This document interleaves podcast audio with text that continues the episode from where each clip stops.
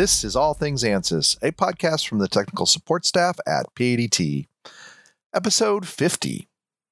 Our favorite new features in ANSYS Mechanical 2019 R3, and a look at the news and events in the ANSYS and PADT worlds.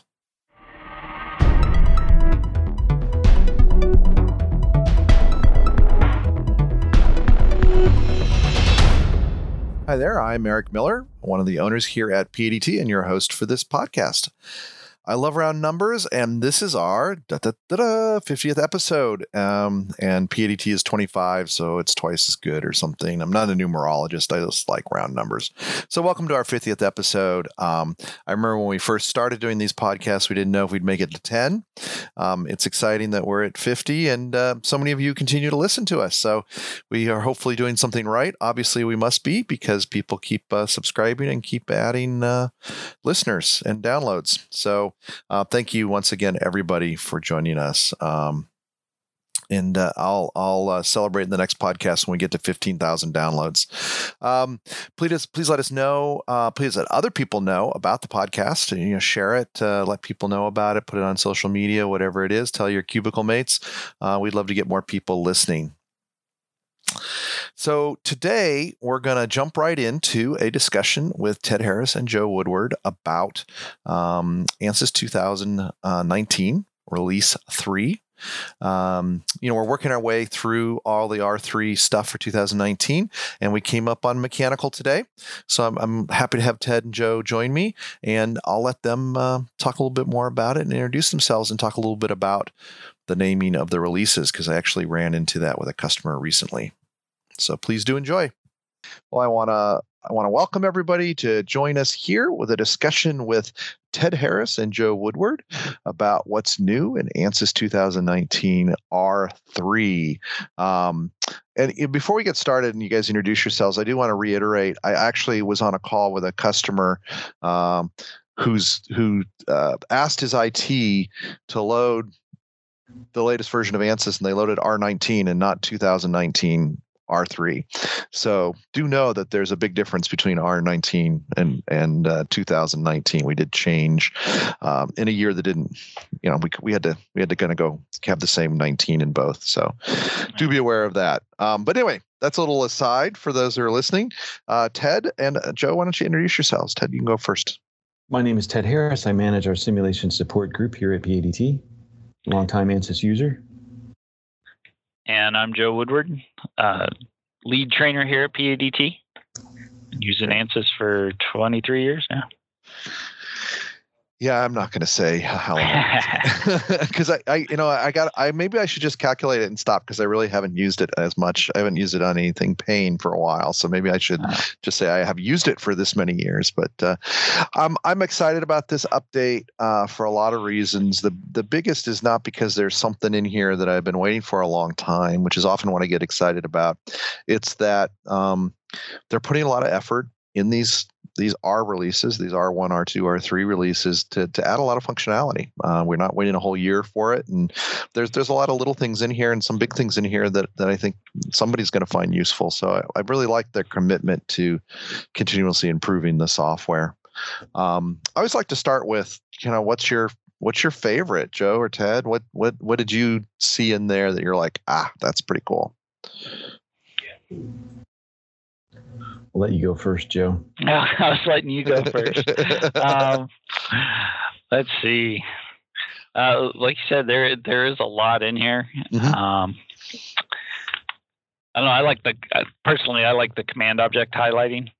The okay. uh, you know, if you use a lot of APDL and command objects, it goes mm-hmm. through and and uh, the the auto fill they mm-hmm. added last last time right. around, I think. Mm-hmm, mm-hmm. Um, so now they they've uh, added the coloring to the different command highlights. Great. Which is kind of some. So, so for those that haven't played with it, it's the text editor, right, for creating snippets. Right. Um, and we don't call them snippets. Do we call them snippets? What do we call them now? Code. Command objects. Command objects. Command objects. I always like snippets.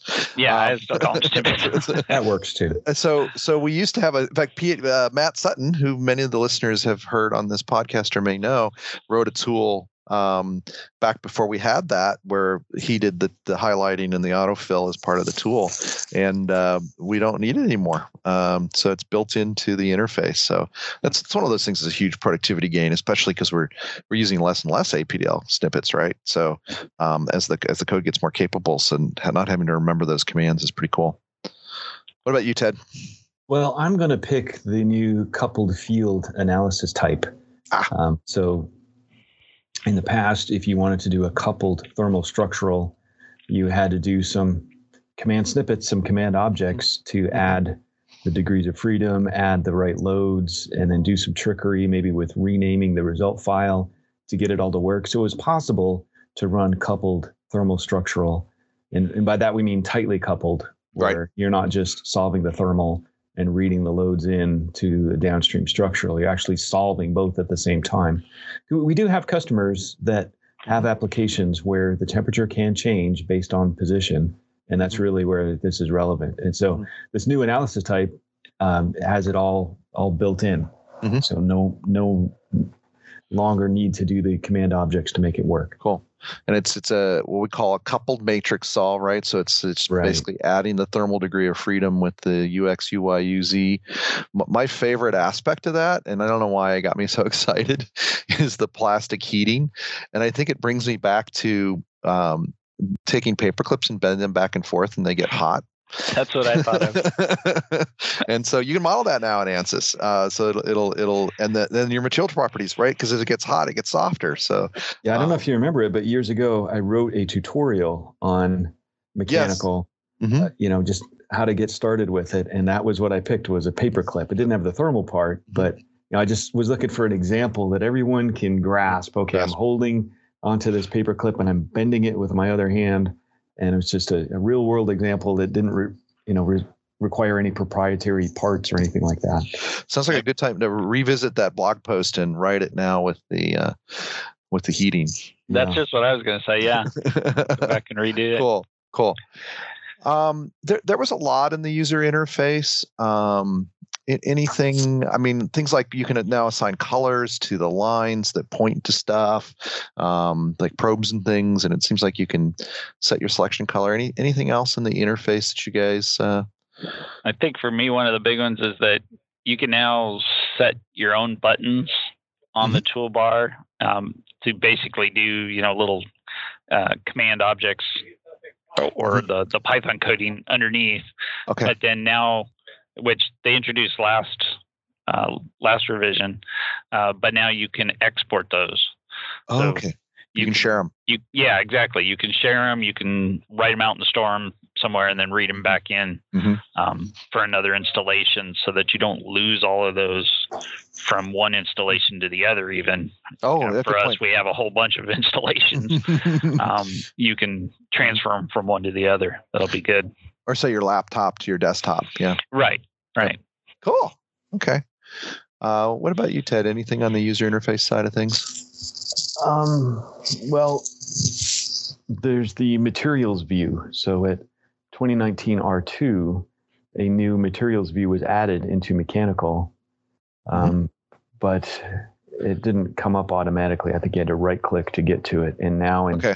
R3, when you select materials, that view displays by default. And so it's stepping back a little bit. It's something that I think a lot of people had wanted for a long time, which mm-hmm. is the ability to specify your material properties directly in the mechanical window right. without having to go back to engineering data. And if you're using the new uh, ANSYS materials data for simulation, the the add-on code that gives us access to hundreds of uh, Granta materials from right. the, the ANSYS acquisition of Granta, this is where you get to them. Ah, okay. And it shows it shows the graphs and stuff of the nonlinear things too, right? So it's pretty visual. Yeah, right. Any material property that is a graphable quantity, it will show that. Cool. Right. Thanks. Another uh, enhancement that I liked um, that a lot of people probably find uh, reducing your your mouse click count is you can go start mechanical directly from the Windows uh, start menu. Um, you don't have to open Workbench and start a project Perfect. and then open Mechanical anymore. Um, you can open Mechanical directly uh, read your geometry in there. Um, it's still making the project in the background Mhm, mhm. behind the scenes. Right. Um, and in fact, I think it might even bring up the project window hmm as well, but you don't have to go through the project to get there. So it'll speed up the, That- the start of Mhm. the analysis. That's kind of kind of nice because I think for a lot of mechanical users, you're you're just doing a single uh, object in the project, and and it's kind of an unnecessary step because you're not coupling things or doing different physics. And yeah, good point. Very good point. I like it. It's probably one of those things that's been on the to do list for a while, and they finally got around to it. Um, so. so let's get a little bit more technical and and certainly beyond my uh, experience because I've never really done fracture mechanics. But can can one of you guys uh, kind of tackle the new um, what what's new with smart crack growth in mechanical? Well, uh, I think uh, Ted has the acronym down. Yeah, Think of what's it? What what acronym, is Ted. smart? Smart just doesn't mean that it's intelligent. What does smart stand for? Did we lose Ted? I think we lost Ted. Uh, it actually stands for uh, separating morph morphing adaptive remeshing technology. So it allows uh, the crack to grow through the mesh, uh, and and it will remesh as it goes. Uh, a long time ago, it used to be you'd have an assumption of where your crack was going to go, and you'd build your model that way right. so that you could use contacts or whatever in between and, and have it separate along the way. Uh, but this actually, uh, as it does the J integrals and, and figures out what the next crack direction is going to go, Mhm. uh, then it goes through and remeshes. So Okay. you can actually just grow a me- grow a crack through through the mesh. So on this latest release, um, uh, they've improved the the performance on that. Um, they've parallelized the the fracture parameter computations, Mhm. uh, so all that's parallel now. Um, Good. And then one of the big things is that they've added in tabular loading, um, so that uh, your temperatures and things can be uh, tabular loading over time or Mhm. over you know spatially varying over um, your model uh, as lo- as well as uh, your displacements and force boundaries can can be all tabular loads now. So that's something So- new. it's not just a t- uh, a cyclic load that just goes on until the crack's done. You can actually change that load over time. Right, right. Um, and then the the other big thing is that you can now put just an arbitrary crack, Mhm. uh, which they've had for a while. Um, you just specify a a surface body that basically cuts into your model, Okay. um, and then it gets meshed around that that surface, so that becomes your crack face. But in this release, they've um, integrated that with an imported mesh from the external model. Okay. So if you have uh, an older mesh that you're reading in, you can then just add a crack into Oh. that imported mesh and Mhm. start running. Which is which is not uncommon for somebody to maybe even have an M- MAPDL model from back in the day, or or Right. maybe God forbid a Nastran model or something like that. Um, right. So they can take an old. Mhm. yeah, an old an old analysis. Mhm. Suddenly they have a crack, and then go back and put a crack in that location and see what the analysis shows. And have the same mesh so you can can uh, kind of compare apples to apples. Yeah, that's Right. cool. Yeah, Right. That is that is a big deal. Um, yeah, cool. Anything you want to add? Uh, T- Ted Ted's having a, little- some some Wi-Fi issues, so Yeah, Yeah, did, you guys, apologize as he comes and goes. There he is. did you We're guys talk about what the SMART method, uh, Yes, SMART it actually stood stands for. for? Yes, you we did. Okay, We did. great. Uh, fortunately, Sorry, Joe took notes. So You're right, exactly. we have a Sorry, I got cut off for Uh, a minute. uh, that's that's that's no worries. It's uh, we uh, we have an aging uh, n- uh, network backbone here at PADT that we're in the process of. I think it found out we were in the process of updating, so now it's rebelling against us. Yeah, it seems to be going south quicker than it had been. Exactly, exactly. It's like, well, you're doing what? Um, so um, another thing that I we talked about we talked about the the uh, coupled field. Oh, so there's some some new things in acoustics, and uh, have either of you played with the ability to take your your results and turn it into a wave file yet? No, I have not. No. Sounds interesting. Though. Yeah, I- sounds really cool. I, I need to uh, I, I need to find a, um, a simple model that I can build and uh, and and figure out how to do that. I think that that would be really kind of a neat thing to do. Actually, I'm wondering my my daughter's uh, science fair project this year is a uh, Chladni plate, where you take a plate and the vibrations, the acoustic vibrations. Oh yeah, To do, you know, show the, the mode shapes. filings. Yeah, Right. Do the mode shapes, Mhm. and uh, so maybe I could do that, and then see if, you know, make the Yeah. make the the uh, wave file to see if it comes out with the same tones as as Maybe- uh, what her thing is doing. maybe I should uh, model a Fender jazz bass and see see what it sounds like. Right. There you go. Well, I was thinking saxophone. the saxophone. Yeah. Have the full CFD hmm structural. You know, it's it's amazing that uh, Adolphe Sax was able to figure out how to make that thing work 170 years ago or whatever. Yeah. There's just so much going on. so much going on without ANSYS yeah Yeah. so so that's a cool feature um as as neat as it is it's also kind of useful and it gets into the whole idea of uh, nvh you know the ability to to model what the experience is You know, of course in a vehicle is usually where you talk about noise vibration and harshness but even um I remember we designed a hydrogen blower years ago, um, and we put it all together and we fired it up, and the the cooling the plate on the back that covered the cooling chamber it had conformal cooling um, vibrated at just this annoying high pitched frequency that was excited by the passing frequency of the rotor. Um, and um, you know it wasn't a it wasn't a lot of strain so we didn't worry about it right? Because it was it was not causing it wasn't going to fail it wasn't going to fatigue but what we didn't realize was how loud it was it was a it was basically a speaker um, so um, now um, and we ended up putting some ribs on it to get rid of it but um, um, that would have been cool to predict in simulation that we can do now what that would actually Yeah, sound like I think it's clear it's becoming more and more important because devices are pushing limits on efficiency and performance. And when you do that, it tends to get noisy if you're not careful. So having tools that can predict it and help mitigate it are really critical. and and and um, you know with adding the new uh, motor what's the new motor tool we just partnered with uh, motorcad AutoCAD. yeah God, yeah. So we've got Maxwell, we've got MotorCAD. So we're doing tons more um, motor simulation, electric motor simulation, and they can be very noisy. Um, and I think that's going to be a positive application when you take your do your acoustic analysis after your motor analysis and then figure it out. Um, so we also have a lot. We talked about a lot in the user interface. There's there's some stuff in the post processing. Um, anything in there that you guys uh, thought was worth mentioning?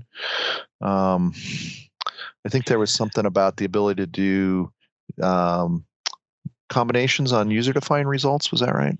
Yeah, the the solution combinations that have been in there for a long time, Mhm. uh, they finally added so that you can do user defined results within the solution combinations, Okay. um, so that you can put in an expression and and Mhm. go and do you know the the user defined results that you want, but on the combined solution. combined results. So combining different load steps, um, and and instead of doing it in Excel, we can now do it in in, in Right. there. Yeah, Right. Yeah. Um, it looks like. Go ahead. Yeah. uh, I was going to say another one is is on the cyclic symmetry Uh-huh. analysis. Uh, you can now use the solution coordinate system, um, Okay. which in the past, when you had cyclic symmetry, it always had to be in the global card global Cartesian coordinate system for the results. Okay. Um, so now you can, if you rotate all your element coordinate systems into the the cyc into the cyclic coordinate system, the the cylindrical coordinate system, then you can get your hoop and and uh, radial stresses and things like that Okay. uh, much easier now. That is a useful thing. Again, probably something we've been writing little code snippets for. To, uh, exactly. Yeah. Yeah, Yeah. I always say the the the um, the best part of these new features is removing the need for people that need to know how to code.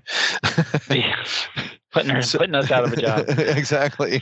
So, uh, anybody want to talk about this new animation with attached camera capability? Uh, yeah, it's uh, it, it's really, and the example I always think of is if you're looking at a room and, and you throw a ball mm-hmm. and you see the ball bounce across the room. Well, the attached camera is a way to focus on the ball. Okay. And have whatever's going on past the ball instead of the instead of the ball passing the camera, camera, type thing. Yeah, when we were talking about it earlier, it's kind of like putting a GoPro camera right. on a portion of your model, and what you're viewing is now what the the GoPro is recording, not what you're viewing from you know off to the side right. far away. So so that's that is kind of sometimes that's kind of useful. You want to change your perspective on your animation. So and and and for me it's another example of how they really improved animation in mechanical uh, yeah. recently.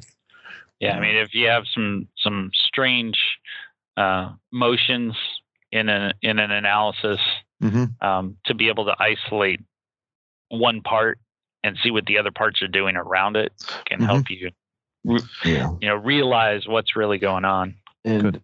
when joe does the webinar on this coming yes. up in the near future there's an animation example that um, maybe you'll show joe but it shows a four yeah. bar linkage with two different viewpoints one is the, the regular viewpoint where you know you're you're looking down at the screen and another one is the camera is attached to one of the joints in the four bar linkage and then you you see stuff as it moves around that point. So it's right. not quite the GoPro thing that I was talking about, but that's mm-hmm. the general idea is you're fixing the camera to a portion of the model. Very cool. Um, I want to change gears a lot in fact, you can use this to model gears.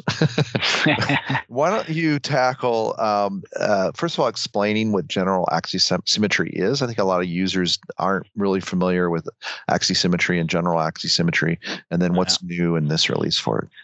Yeah, I, I, think you're right. A lot of a lot of users aren't familiar with axisymmetric mm-hmm. models in general because mm-hmm. uh, with mechanical, it's so easy to just take your your solid 3D model and right and go for it. Uh, but axisymmetric models uh, allow you to have a just a two 2D cross section mm-hmm. uh, of the model and rotate it around a given axis. Um, and in years past, that axis has always had to be the global y axis. Mm-hmm. Okay. Um, that's been a constraint from yeah, day one. Ansys's earliest yes. Version. John Swanson put yeah. it in there. Yes. right, right. You know, you if you are going to make something where it's a consistent cross section and it'll uh, analyze the the small 2D cross section and give you the the results for the full 3D, mm-hmm. but it was always in that y axis. So now with the generalized axisymmetric. Um, we've been waiting for this for years. Uh, you can now pick the axis of rotation, mm-hmm. so that if your model, if if your model is built in, you know, where it rotates around the x-axis, a lot of mm-hmm. companies mm-hmm. have their kind of their engine, yeah. yeah, their engine axis is around x. You can now pick that as your rotation axis. Uh, without having to move your model and all of that. But aside from that, you can also have multiple axes. So, mm-hmm. uh, as I was telling you earlier, I made a, a little bevel gear model mm-hmm. that is just two little half cross sections uh, that touched along the bevel, and one rotated around the x axis and one rotated around the y axis. And you put a force on on one, and you see the reaction torques on the other. Nice. And it, it worked beautifully, you know. Um, so you can go through and, and do these types of complicated gearbox mm-hmm. analyses now without having to have the full 3D gears. You can have just simple little cross sections um, as as your first cut. These uh, axisymmetric models right? And if you've got a, a large uh, powertrain or something like that, you don't have to model everything in 360. You can um, right. You can use model the axisymmetric, and you can have different axes. And so, if you make spinny stuff with more than one axis, or maybe your axis, like you said, is not aligned with the global uh, for whatever reason, even even if it's just like a power shaft coming off it, 35 degrees. That right. was always kind of a pain to deal with. Right. Yeah. Or like you said, with a powertrain, usually have different gears spinning around different axes. Right. Um, it makes it much simpler. Mm-hmm. Mm-hmm. And even with the explosion of computing power over the last 10 or 20 years, there's still advantages to simplifying your model so mm-hmm. that it runs much more quickly with less resources. Definitely. Definitely. Yeah, that's a, that's a good point. I think sometimes uh, newer users, especially, don't think about that. That you know, if I can get an answer in five minutes instead of two hours, think of how many more iterations I can do, and how many more what ifs, and how how much more I can get done. Yeah. Right. Exactly. Cool. Cool. Um, let's talk in and we're let's also talk about component mode synthesis. What's new there at this release? Well, Ted, you got that one. Big yeah. one in my mind is that the CMS method is now supported for random vibration. Right. So that yeah. was a piece that was lacking before. Mm-hmm. Um, you can't do an expansion pass, but at least you can do the reduction pass mm-hmm. Mm-hmm. Um, to allow for the, the, basically the same kind of thing. Um, a, mm. simpler model that mm-hmm. gives us the result much faster than modeling everything in, in great detail. So tell you tell you if a part is getting really excited or not. Yeah. Right. So from a top level component mode synthesis, it's mm-hmm. basically substructuring. So we're mm-hmm. taking components that make up a, a structure, an assembly, a system, and we're representing them. We're still modeling mm-hmm. them and, and, meshing them, mm-hmm, but we're mm-hmm. reducing them down into essentially master degrees of freedom that uh-huh. represent the structure without the full numerics being there. So it's right. a way of getting the, the full effect of the structure while saving a lot in computational expense. Yeah, and you can still you can still scope your PSD responses to parts that are not condensed. So oh, you point. can still get those results for your your areas of interest for you know, but you can condense out all the other parts of your assembly to make ah. everything run faster. So let's say I've got a um, uh, a mirror for an astronomy or a or a optics, some sort of optics, so maybe a camera or a or astronomy, and it's on this complicated gimbal support. I don't have to model to do the PSD to see what the response of the mirror is. I don't have to model all that stuff. I can substructure it and just leave the mirror itself unsubstructured. Is that right? Right. Nice. Yeah. Nice. And then for other other types, not um, random vibe, uh, they've parallelized that expansion pass. Okay. So for static structural type models, um, the condensing the condensing pass, um, making the each of the the components into a single matrix mm-hmm. that's mm-hmm. been parallelized okay. uh, but then that expansion pass to bring all those results back mm-hmm. has also been uh, parallelized this this time around so if you if you work on large structures and you worry about vibration, you probably know what CMS is. but uh, if not, uh, do do check it out. Um, you may be modeling large complex structures and you don't need to.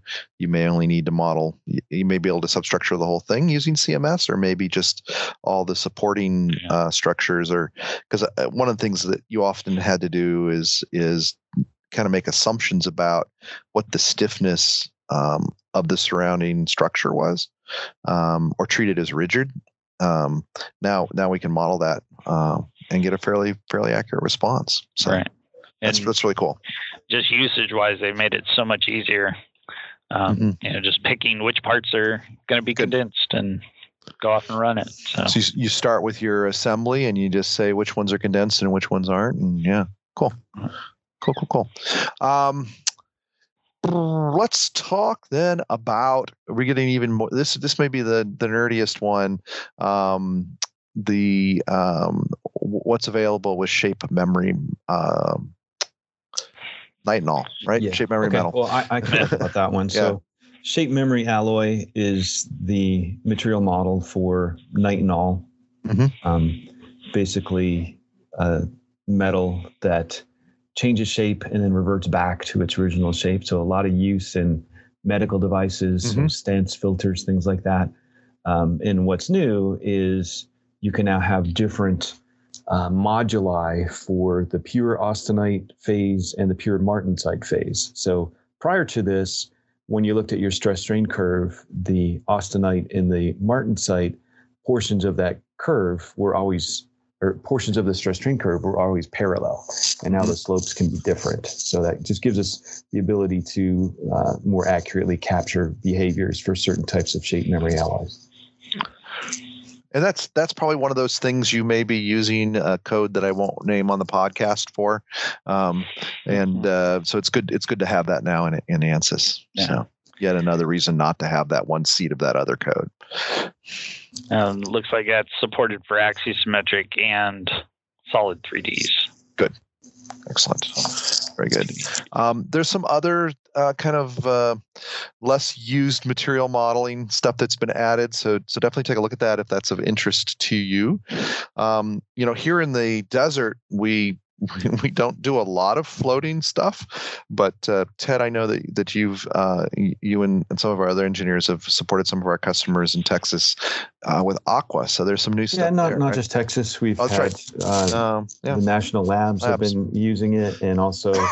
Uh, in California, we have a customer right. that's involved in shipbuilding. shipbuilding. Um, and so the project we're talking about is Aqwa, ANSYS Aqwa. So this is a, a hydrodynamic diffraction code, is what it's called, and um, that's been uh, being integrated into mechanical. And what's mm-hmm. new at 2019 R3 is uh, a new Aqwa load mapping ACT extension that can handle multiple wave cases.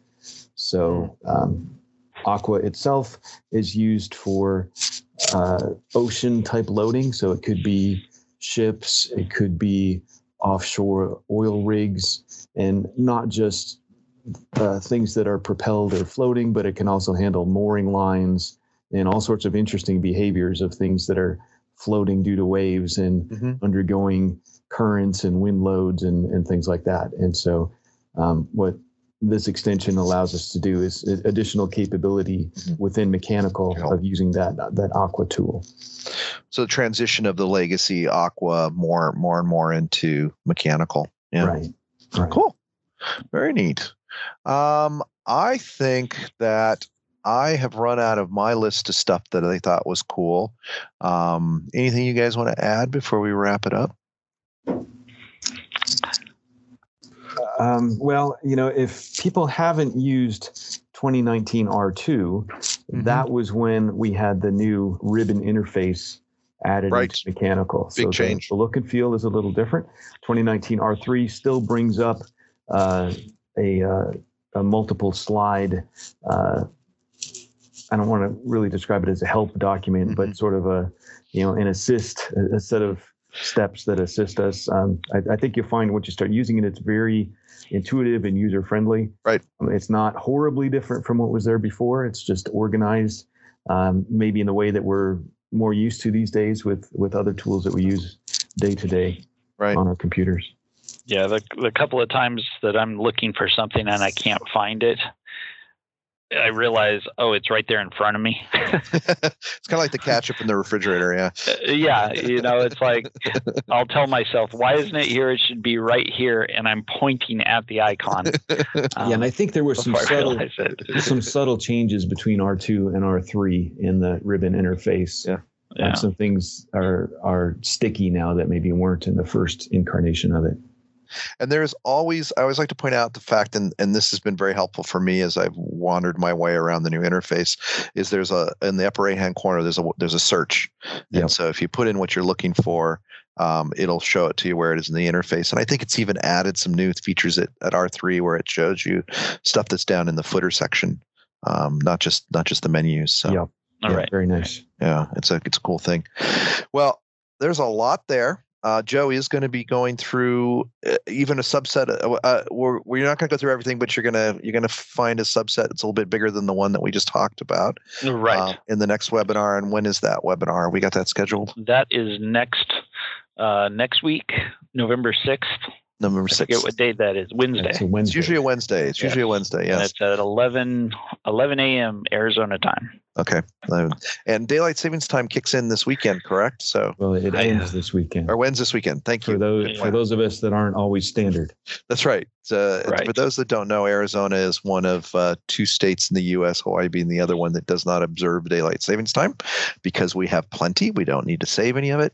Um, and, we actually uh, want it to end. We want it to end. I always I advocate that we should be on somebody else's time zone so that it, the sun goes down at like two o'clock in the afternoon. Well, actually, in the winter is when we should be on daylight savings yeah, time. Exactly. That's when you want more Take daylight at the end of the day. Right.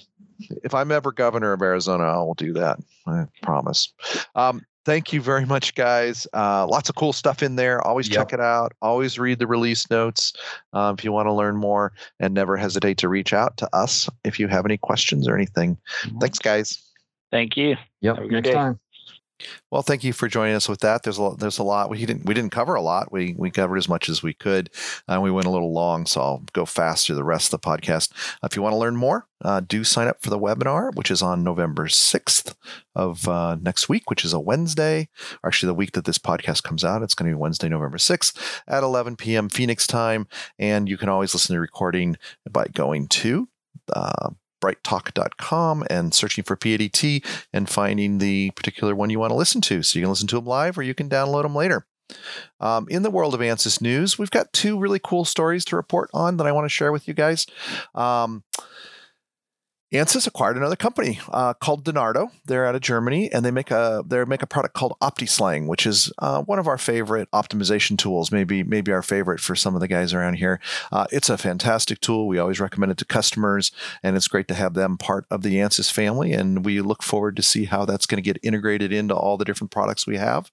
So welcome to Dynardo, guys. You were close close to the Ansys world already, and now you're even closer. Um, the other thing to report in the world of Ansys news is they opened up a new building with Carnegie Mellon University called Ansys Hall. So uh, you can say, I'm going to go to Ansys Hall and run Ansys.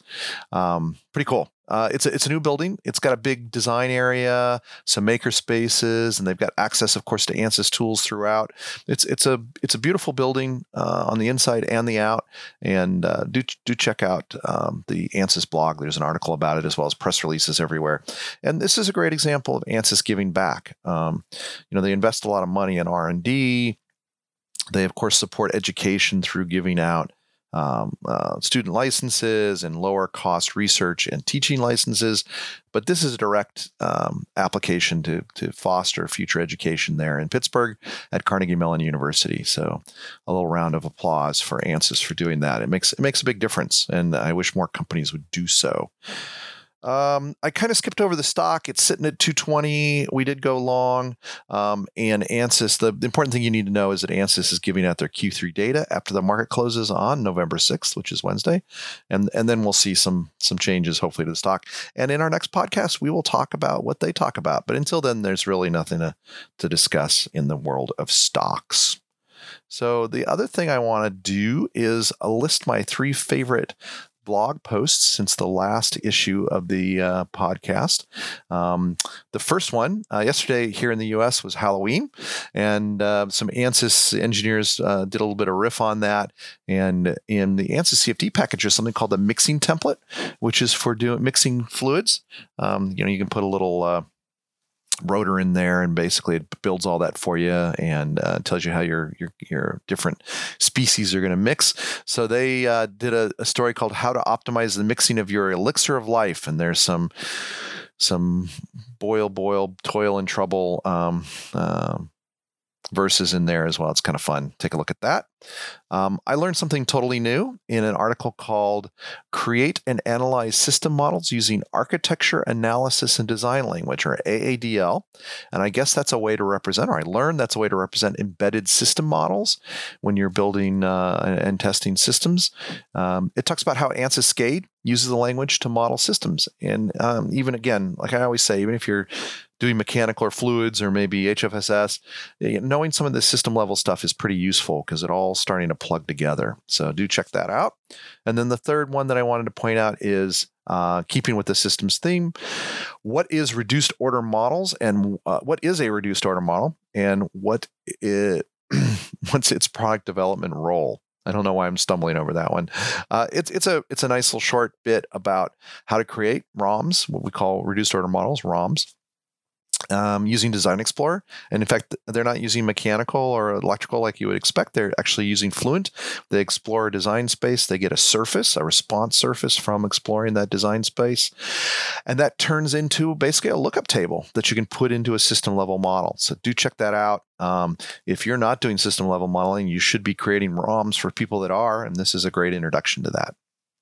Over on the PADT blog, Matt Sutton put out a post uh, for ACT programmers on how to expose information about your custom objects in the details plane in mechanical. So do do check that out. Uh, it's using the properties uh, uh class, I think it's called, um, and uh, it's it's another great Matt article about how to customize uh, ANSYS products using ACT, and a big help on how to add things like the say the name of your coordinate system that you created into the drop drop down in a details page in mechanical. So check that out. Uh, upcoming events wise, of course, we've got that webinar on the 6th. Um, and do check that out on ANSYS Mechanical 2019 R3. Learn more and see the animations yourself. And then we've got a, a, webinar coming up at the end of the month for Flownex uh, on secondary air system modeling. Um, and that those are both available to link to on the ANSYS or the PADT page at www.padtinc.com slash events. And you can click on the information or the registration to get to either of them. And uh, what else is going on in the world of PADT? Well, Rob Rowan, our director of engineering, I don't know that he's been on the podcast before, but uh, he heads up our simulation services group as well as our design group. Um, he and I will be headed over to Long Beach, a part of California that is not on fire, um, to attend the 2019 Fuel Cell Seminar and Energy Exposition in Long Beach, California. That's November 5th through 7th. And we'll be talking about how we do custom blowers for air and hydrogen in fuel cell applications. And we, of course, use a lot of ANSYS both on the fluids, the mechanical side, and on the electromagnetic side because we do custom motor design. Um, and we, we look at all those things that way. We will also be at the 8th Annual American Institute of Aeronautics and Astronautics, the AIAA, Rocky Mountain Sector, their annual technical symposium, which is on the 19th, November 19th this month at the University of Colorado Boulder. And uh, our Colorado team will be there. So we, um, if you are a listener and you're in the Colorado area and you're going to go to that AIAA symposium, stop by our booth and say hi to everybody there. Uh, we'd love to hear from you and see you that's it for for us for events in the near future. Um, I do want to. I joked a little bit about the fires in California. It's actually quite horrifying. Do want to reach out to any of our listeners that are caught up in that. We we had a couple of employees in California um, that have been impacted by it. Not not too bad, just kind of um, difficult to breathe. Uh, one one person got laryngitis from all the smoke. Um, it, it's bad, and we feel for you. And uh, I don't know what we can do to help, but uh, let us know if we can in any way, shape, or form, at least in the ANSYS side of things. Um, do take care of yourself and be safe. Um, it's a it's a dangerous thing when wind and high temperatures and combu- and uh, tinder gets together, fuel gets together. Uh, it's not a good thing. So do be safe. Don't for- forget to subscribe to www.padtinc.com slash opt-in and spread the word about uh, the podcast. And don't hesitate to reach out.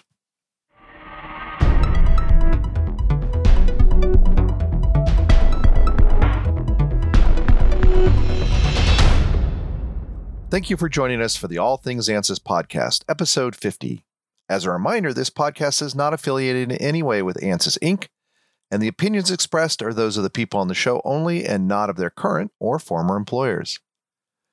For more information, visit www.padtinc.com slash blog, and please share your thoughts and questions through an email to podcast at padtinc.com. See you next time.